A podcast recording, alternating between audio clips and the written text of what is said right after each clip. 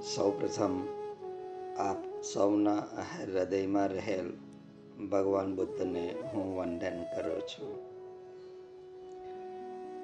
જે મહદ ચેતનાના દોરવાયા હું બોલી રહ્યો છું, એ મહદ ચેતનાને શતશઃ વંદન. હે ગોવિંદ, તારી સ્વરૂપ વિસ્મૃતિને કારણે જ અમે આ સંસારમાં બદ્ધ થઈ ગયા. આમ તો અમે પણ સચ્ચિદાનંદના ઉચ્ચ સિંહાસને જ હતા ને. પણ અમારા જ્ઞાનના અંધકારે એ સચ્ચિદાનંદના ઉચ્ચ સિંહાસનેથી પદભ્રષ્ટ કરી અમોને દિનહીન બનાવી દીધા. હે ગોવિંદ, અમે ક્ષણિક વિષય સુખને શાશ્વત આનંદના સાધનો ગણીને ભયંકર ભૂલ કરી છે. હે ગોવિંદ, આ ભૂલ ભ્રાંતિમાંથી ઉગારી તારી કેન્દ્રસ્થ ચેતનાને અમે પ્રાપ્ત કરવા કટિબદ્ધ થઈએ, એટલી તાકાત તો આપ. હે ગોવિંદ, અમારા તમામ કલ્પિત આવરણો નાશ પામે સમસ્ત ભૌતિક અવલંબનો અને અનેક જન્મોના સંસ્કારોની ગ્રંથિઓને તું તોડી નાખ, ફોડી નાખ. હે ગોવિંદ, અમે જ્ઞાનની પાંખે ઉડવાનો પરિશ્રમ મૂલક પ્રયાસ છોડીને એકમાત્ર તારી પ્રેમ ભક્તિની ધરતી ઉપર સ્થિર રહી શકીએ. એટલી શક્તિ તું આપ. તને પ્રેમ કરવા સિવાયની બાકી બધી કામનાઓ ભસ્મીભૂત થઈ અશેષ થઈ જાય. બહિર્વૈરાગ્ય કરતા આંતર વૈરાગ્ય પ્રબળ બનતો જાય. એટલી કૃપા તું કરી દે. હે ગોવિંદ, માયાનું દાસત્વ નાશ પામે અને એકમાત્ર તારું જ દાસત્વ તેજોયુક્ત બની રહે. અમારી આત્મ પ્રભા તેજને વરે. અમારા અંતરાત્માનો અવાજ બુલંદ બને.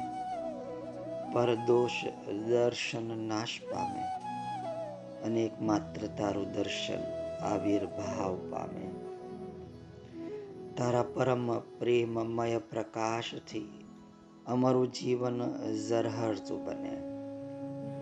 અમારું તારી કૃપાથી આ જ્યોતિર્મય બનેલું જીવન અનેકોને જ્યોતિર્મય કરી શકે તેટલી શક્તિ તું આપ, જેથી અમે એક ખુમારી સાથે, આત્મતૃપ્તિ સાથે, પૂર્ણ સંતુષ્ટિ સાથે, દિવ્ય ગરિમા સાથે કોઈને પણ નિર્ભયપણે કહી શકીએ.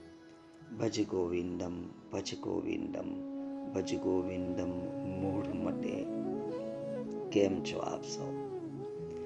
મજામાં હશો? મજામાં જ રહેવાનું છે. કેમ કે જો ને, આપણે એક પછી એક આદિ શંકરાચાર્યના અદ્ભુત અધ્યાત્મ માર્ગ ઉપર અગ્રેસર કરાવતા શ્લોક, મંત્રો આપણે શીખી રહ્યા છે આપણે આપણી સમજણનો વિકાસ કરી રહ્યા છીએ. જેથી કરીને આપણું જીવન પ્રભુમય બની જાય.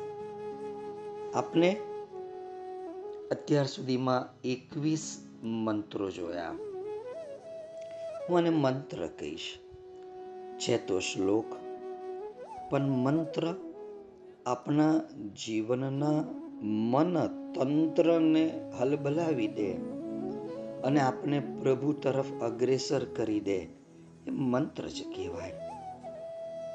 અને આજનો જે મંત્ર છે, બાવીસમો મંત્ર, ભજ ગોવિંદમનો, કે ભજવા જેવો એ ખાલી ગોવિંદ જ છે. અને ત્યજવા જેવું કશુંક હોય ને, તો આ સંસાર છે. પરંતુ વિવેકપૂર્વક ભીતરનો ત્યાગ આંતર વૈરાગ્ય પ્રબળ બને. આપણે આ સંસારમાં બહાર કોઈને કશું દેખાડવું નથી કે હું ત્યાગ કરું છું અથવા હું વૈરાગ્ય ધારણ કરીને જીવું છું. નહીં. આપણે આપણી ભીતરના આ વૈરાગ્ય ભાવને પ્રબળ બનાવીએ અને મંત્રને, આ શ્લોકને જોઈએ. રથ્યા ચરપત વિરચિત કંથ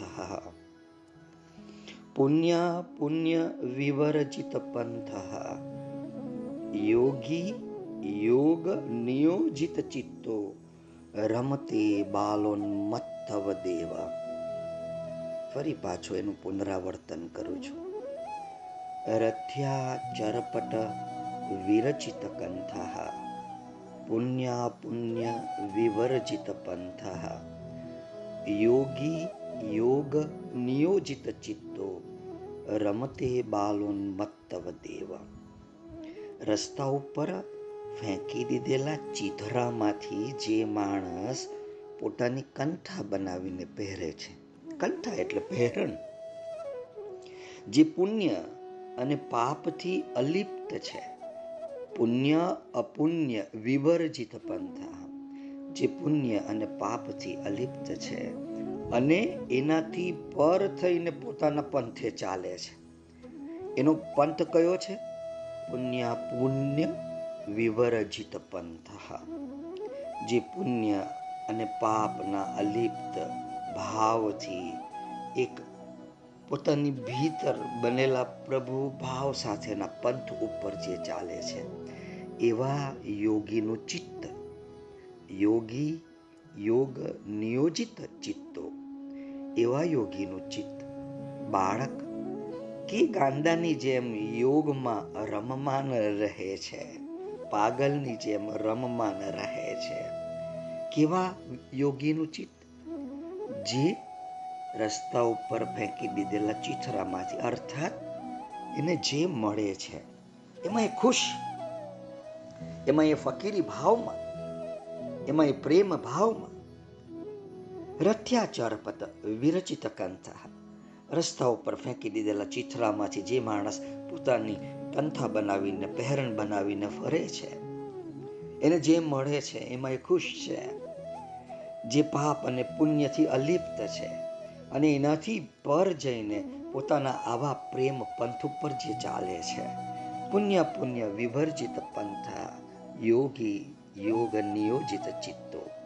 આવા યોગીનું ચિત્ત નાના બાળક જેવું છે, ગાંડા જેવું છે, યોગમાં રમમાન રહે છે, ગોવિંદમાં પ્રભુના પ્રેમમાં રમતું રહે છે. તું આ રીતે ગોવિંદને ભજ.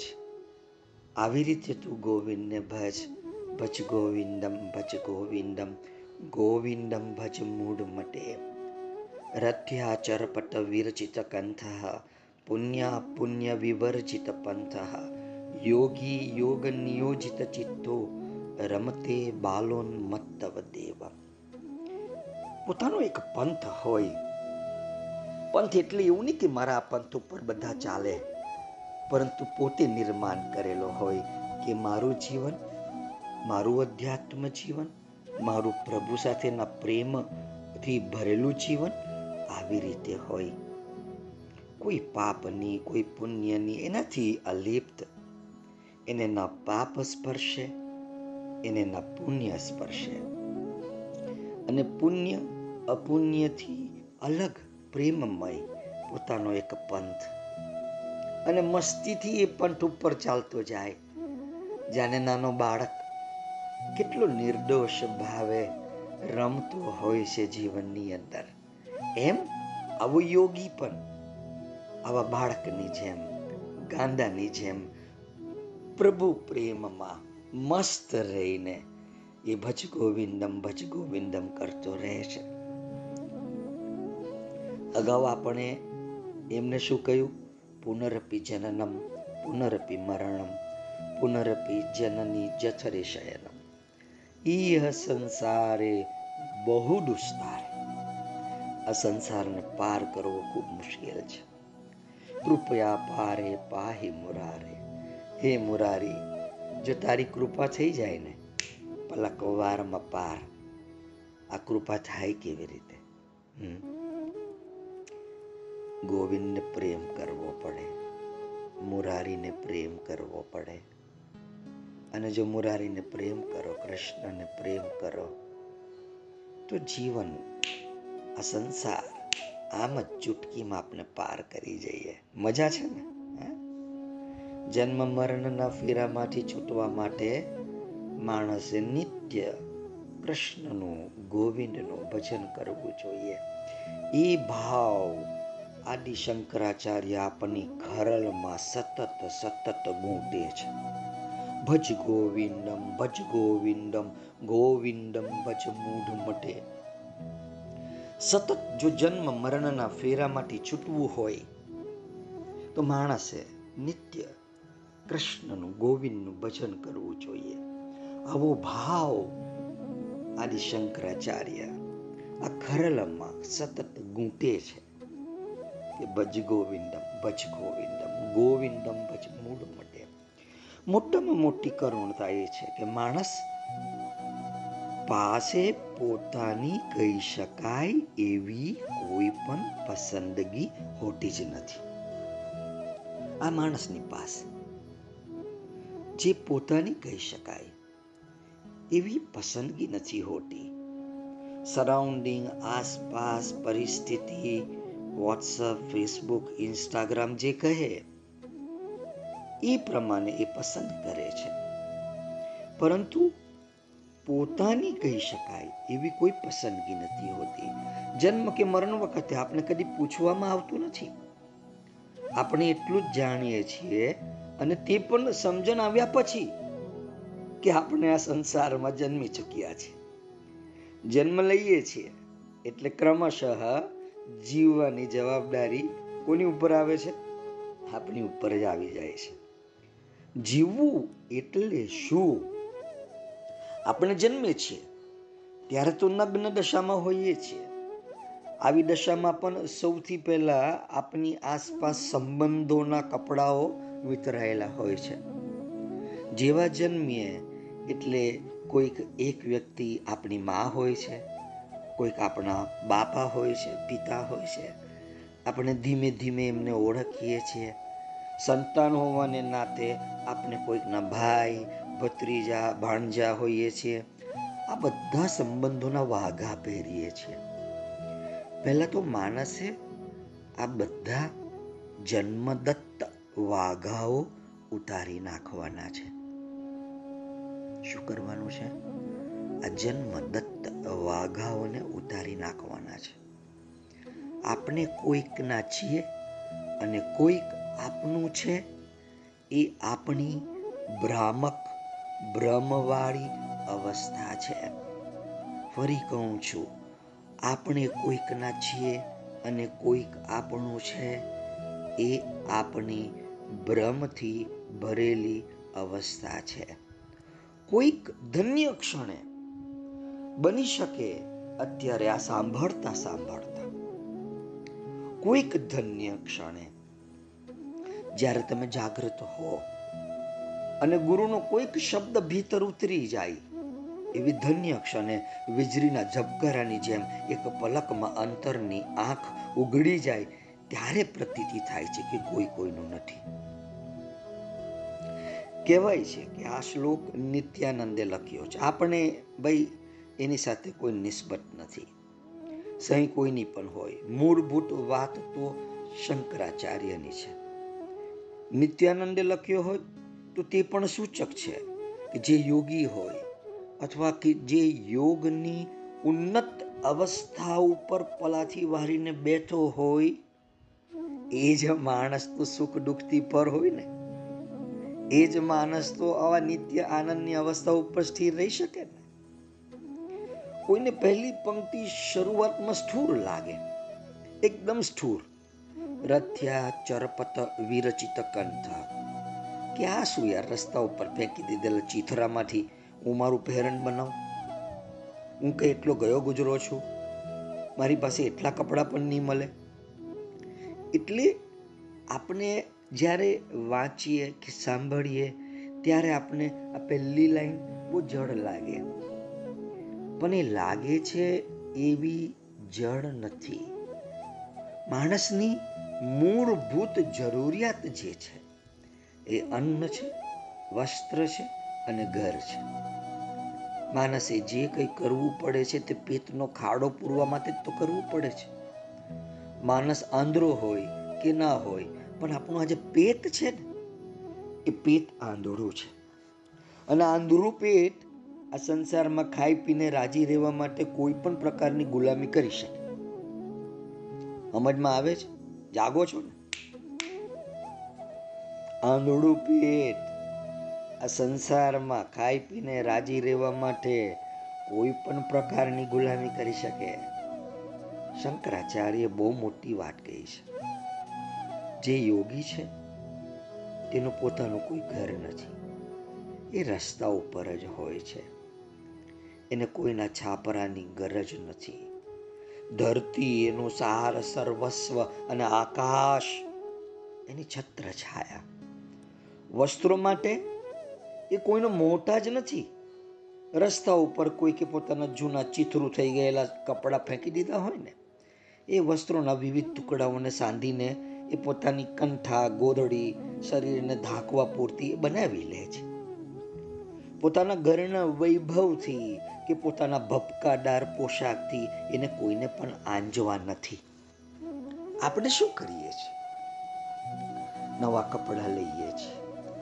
બીજાને આંજવા માટે. બીજાને આપણે સારા દેખાઈએ. બીજો આપણે પૂછે, આ કપડું ક્યાંથી લીધું? આ સાડી ક્યાંથી લીધી? આપણો અહંકાર પોષાય. સમજમાં આવે છે? પણ જે આ માર્ગ ઉપર છે, પ્રેમના માર્ગ ઉપર છે, પ્રભુ સાથેના પ્રેમના માર્ગ ઉપર છે, એને પોતાના ઘરના વૈભવથી પોતાના ભપકાદાર પોશાકથી એને કોઈને આંજવા નથી. જ્યારે કોઈ સ્વાર્થ હોય, જ્યારે કોઈ લોભ, લાલચ, હેતુ, પ્રપંચ હોય, ત્યારે એ ઘરના વૈભવ કે પોશાકના મિથ્યા અભિમાન દ્વારા કોઈકને આંજવાનો પ્રયત્ન કરે. પણ યોગી તો ઓલિયો ફકીર છે ભાઈ. એને કોઈને આંજવા નથી. એને કશું લેવું દેવું નથી, એને કોઈ સાથે લેવા દેવા નથી, એ તો પોતાનામાં મસ્ત છે. અને બીજાને મસ્તી આપવાનો પ્રયાસ કરે છે. પરંતુ જેને મસ્તી આપતો હોય, એ આધિપત્ય જમાવા જાય. એ એમ કે કે નહીં, તારે તો આમ કરવું જોઈએ. તે આમ કેમ નહીં કર્યું એટલે હું તારાથી રિસાયો છું. ભાઈ, યોગી, ઓલિયો, ફકીર હોય, આ જાણી લેવું. એને કશું લેવું દેવું નથી. કોઈની સાથે લેવા દેવા નથી, એ પોતાનામાં મસ્ત છે. એનો તાર સંસાર સાથે જોડાયેલો નથી. એનો તાર, એનું હૃદય આ કૃષ્ણ સાથે, પ્રભુ સાથે જોડાયેલું છે. એની આંખમાં કરુણા છે. એ માણસોને હાસિયામાં કે ખાનામાં વિભાજિત નથી કરતો. કારણ કે એને કોઈ પણ પ્રકારના રાગ, દ્વેષ નથી. જાગો છો? જાગતા રહેજો. કેમ કે આ ઊંઘને કારણે જ આપણે ઘણું બધું ગુમાવી દીધું છે. ઘણો બધો સમય છે મારી પાસે. એમ સમજીને આપણે ઘણું બધું ગુમાવી દીધું છે. આ ધનિક ને આ ગરીબ, આ સદા માટેનો આ ક્ષણિક, આ પાપી, આ પુણ્યશાલી એવા કોઈ ભેદ આ પ્રેમના માર્ગ ઉપર ચાલતા યોગીના મનમાં નથી. એ તો અભેદમાં રાચે છે. એ દ્વૈતમાં ડ્યુઆલિટીમાં રમમાણ નથી. એનો જીવ તો અદ્વૈતમાં છે. સંસારની કોઈ વસ્તુ કે કોઈ વ્યક્તિ એને આકર્ષી શકતી નથી. એ બાળક જેવો છે. નિર્દોષ, નિષ્પાપ એને તો ખોળામાં લઈને પ્રેમ કરાય. એને માથે હાથ પસવારાય. સમજમાં આવે છે? બાળકને જેમ રમકડામાં ક્ષણ માત્ર રસ પડે, એવી આવા યોગીની મનોસ્થિતિ હોય છે. બાળકને તો ક્ષણ માટે પણ રમકડામાં રસ પડે છે. અને પછી એ બીજા તરફ વળી જાય છે. એ રીતે આ સંસાર, કે આ સંસારના રાખના રમકડા જેવા માણસોમાં એને ક્ષણ માત્ર પણ રસ પડતો નથી. આ બરાબર સમજી લેજો. જ્યારે તમે યોગની, યોગીની આવી ઉન્મત્ત અવસ્થામાં પ્રવેશ કરશો ને, ત્યારે ખબર પડશે કે આ સંસારની અંદર રહેલો તમામ રસ ઉડી જાય છે. એવું નથી કે એ નિરસ થઈ જાય છે. એ રસ પ્રચુર બને છે. પરંતુ પ્રેમ રસથી પ્રચુર બને છે. પ્રભુ સાથેના પ્રેમથી રસ પ્રચુર બને છે. એને આ સંસારમાં ક્ષણ માત્ર પણ રસ પડતો નથી. એને નિસારતા જોઈ લીધી છે. ક્ષણિક ભંગુરતાનો એને પાકો પરિચય થઈ ગયો હોય છે. ઊંચા પ્રકારની યથાર્થતાનું એને જ્ઞાન થયું છે. એની દ્રષ્ટિ ઉગડી ગઈ છે. ત્રીજું લોચન ખુલી ગયું છે. એ પ્રભુની સાથે તદરૂપ થાય છે. પ્રભુને સાંભળી શકે છે. પ્રભુને દર્શી શકે છે. એને બાહ્યમાં રસ નથી. ભીતરમય રમમાન છે. એ જે આનંદમાં ડૂબેલો છે. એના આનંદનો આધાર બીજાઓ ઉપર નથી, એ પોતાની જોડે જ જીવે છે, પોતાના પ્રભુની જોડે જીવે છે. દુનિયાના લોકોને એ પાગલ લાગે છે. એને જો નજીક જઈને પૂછીએ, તો એ કહેશે કે મને દુનિયા પાગલ લાગે છે. અને એની આ લાગણી જીવંત અને સાચી છે. એ જુએ છે કે લોકો દોડધામ કરે છે. મારું તારું કરે છે.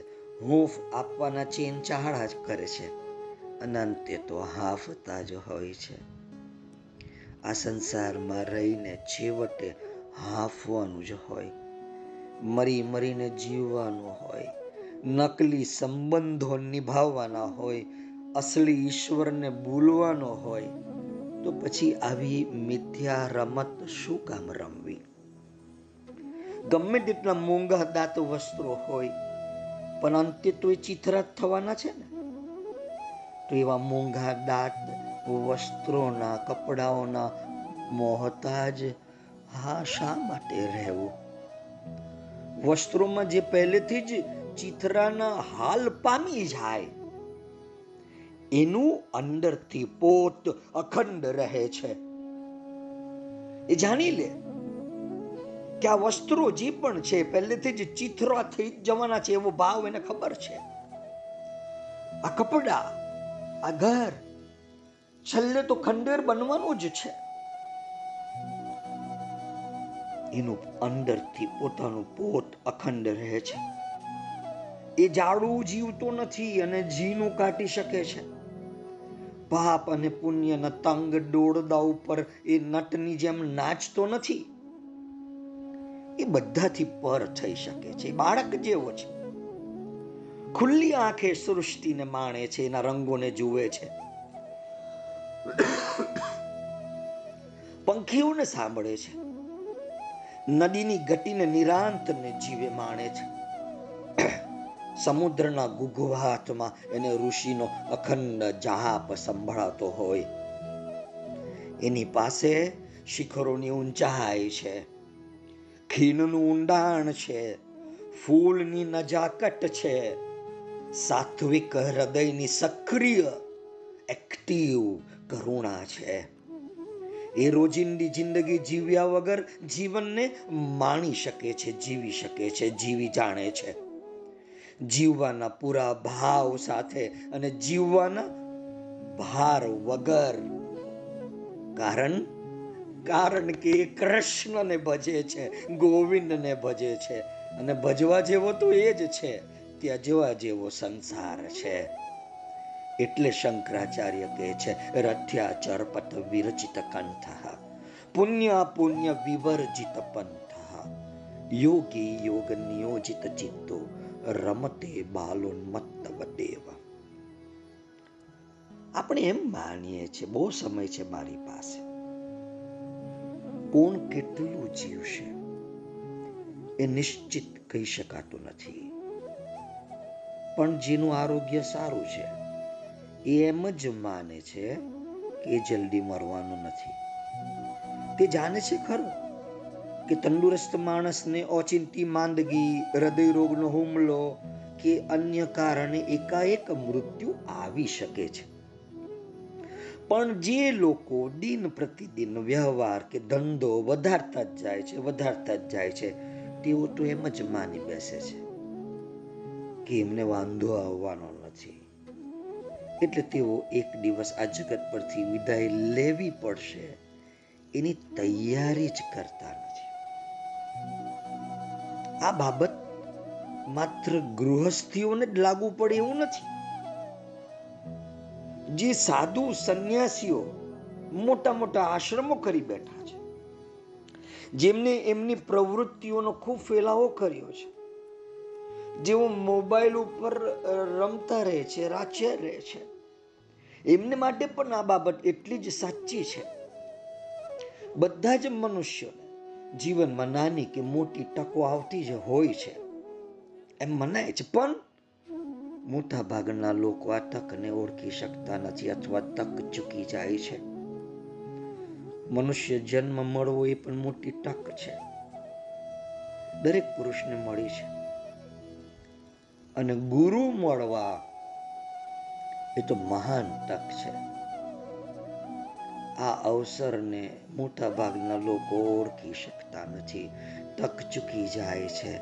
અને પુનરપી જનનમ પુનરપી મરણમ.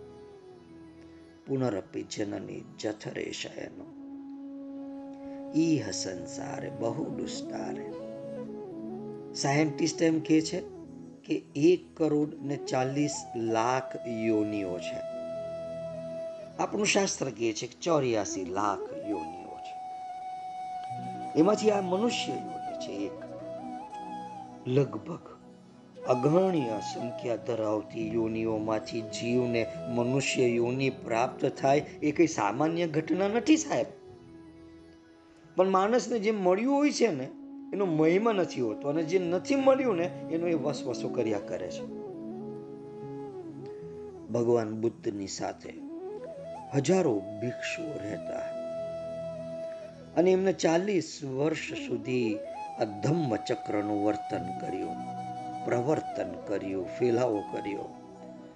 આટલા દીર્ઘકાળ દરમિયાન, આટલા દીર્ઘકાળ દરમિયાન બહુ ઓછા ભિક્ષુઓને ખરી પૂજા કોને કહેવાય, ખરી ભક્તિ કોને કહેવાય, ખરું ધ્યાન કોને કહેવાય, એ બધું એમને સમજાવેલું. પણ કોઈને સમજાયું નહીં. એવો પ્રસંગ નોંધાયો છે કે ભગવાન બુદ્ધે એક દિવસ શિષ્યોને કહ્યું કે આજથી ચાર મહિને મારું પરિનિર્વાણ થશે. અર્થાત હું મૃત્યુ પામીશ. આ ઘોષણાથી શિષ્યોમાં સૂપો પડી ગયો. પડી જ જાય ને. જે સાચો શિષ્ય હોય ને, એના હૃદયમાં તો સોપો પડી જાય. કે અરે, મારો માસ્તર ચાર જ મહિના છે? આજથી ચાર મહિને મારું પરિનિર્વાણ થશે. આ ઘોષણાથી શિષ્યોમાં સોપો પડી ગયો. પોતે હશે, ત્યાં સુધી ભગવાન બુદ્ધનું શરીર નહીં છૂટે એવું માનનારા કેટલાક શિષ્યો સમાચારથી ભયભીત થઈ ગયા કે હું તો રહીશ, પણ બનતી નહીં રહેશે, બુદ્ધ નહીં રહેશે. આવો સમાચાર એને ખલબલાવી ગયા. સાતસો જેટલા સામાન્ય ભિક્ષુઓએ નક્કી કર્યું. સાતસો જેટલા.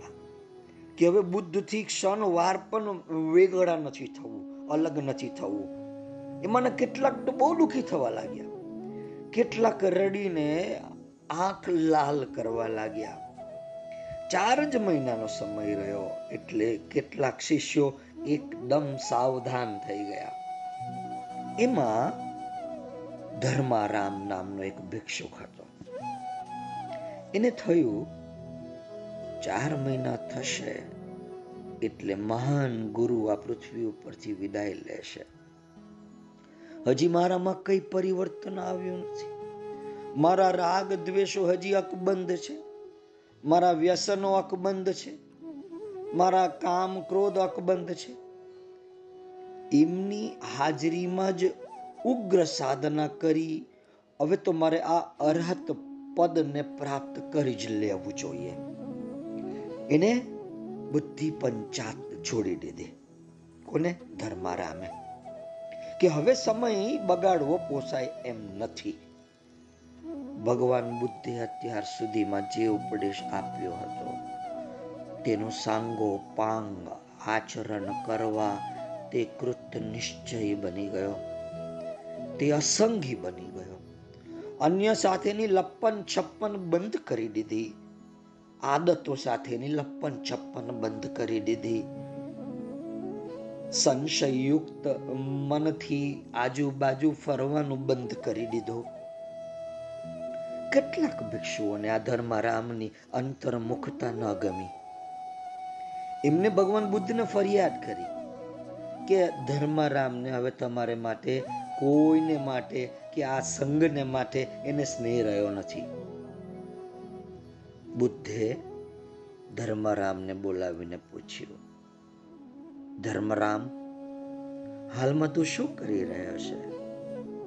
ધર્મરામ કે કે બનતે હે તથાગત, મારે જે કંઈ સિદ્ધ કરવાનું છે તે માટે બહુ ઓછો સમય રહ્યો છે.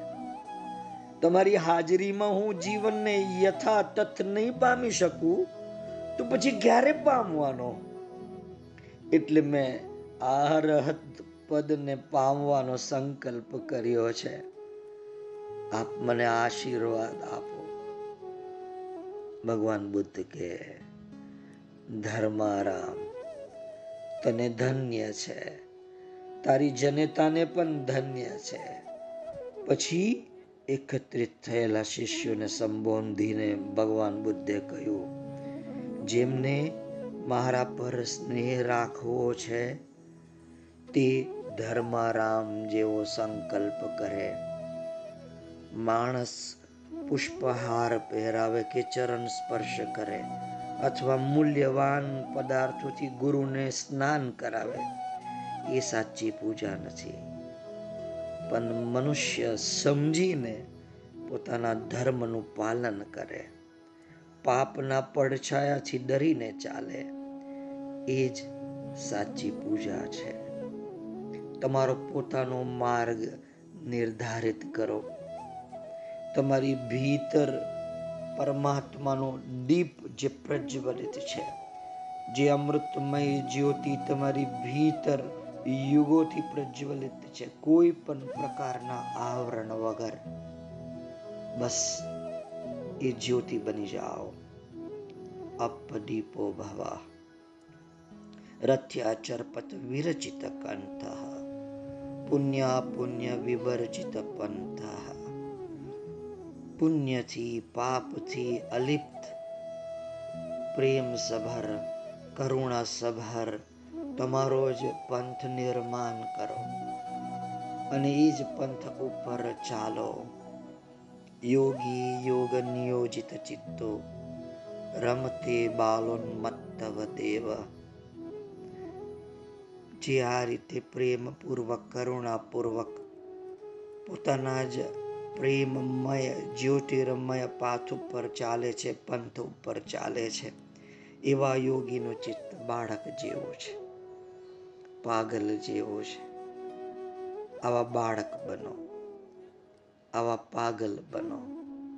ભજવા જેવો કૃષ્ણ છે, ગોવિંદ છે, ત્યજવા જેવો સંસાર છે. આટલી સમજણ જો ભીતર જાગી જાય, આપણે કોઈને કશું દેખાડવું નથી. શો ઓફ કરવું નથી. મારી પાસે આ છે, મારી પાસે તે છે. આપણે દુનિયાના નંબર વન અમીર પણ કેમ ના બની જઈએ? પણ સાચું સુખ, સાચો આનંદ, સાચી ગરિમા, સાચો નિજાનંદ તો પ્રભુને પ્રેમ કરવામાં જ છે. ભજ ગોવિંદમ ભજ ગોવિંદમ ગોવિંદમ ભજ મૂઢ મતે. કોઈ આપણે મૂઢ કહી જાય, કોઈ કહી જાય, કોઈ આપણે મૂર્ખ કહી જાય. કે ભાઈ તું શું કરી રહ્યો છે? વ્યસનમાં સમય ગુમાવી રહ્યો છે. જૂની આદતોમાં સમય ગુમાવી રહ્યો છે.